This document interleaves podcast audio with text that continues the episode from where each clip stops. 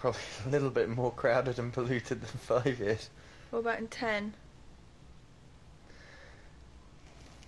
Uh, I think in ten years things will be starting to look. Uh, the aesthetic will have changed. Things that'll gonna, be 2010.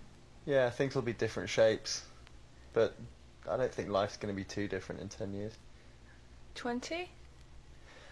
Twenty years, I think things are going to be different in the way we use technology and the way that the way that we communicate with each other is going to be getting going to be changing more dramatically after twenty years. And what about five years after that? So 25 years. Yeah, I think technology is going to be pretty awesome by then. I think we're going to be maybe communicating in a completely different way that hasn't been thought of so far. I think that the main, yeah, I think the main difference is going to be the information, how information is passed between people. Maybe, maybe we'll have developed some form of non-verbal communication by then.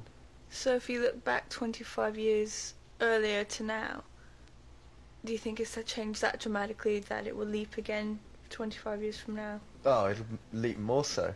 Okay. I think we we live in an accelerating culture. The rate of change is speeding up all the time. The difference between now and 25 years' time is going to be far more dramatic than the difference between 25 years ago and now. Do you think it's apocalyptic after 2000? No, 2000 is just a number that we that we decided on. Doesn't mean anything. It's just a nice round figure for a good party. Okay, what about 35 years? 35 years. 10 years on from the acceleration of 25. I don't know. I think. Well, I'm gonna be around. It's gonna be things are maybe gonna be starting to get quite scary then. 35 years. That's long enough for the population to be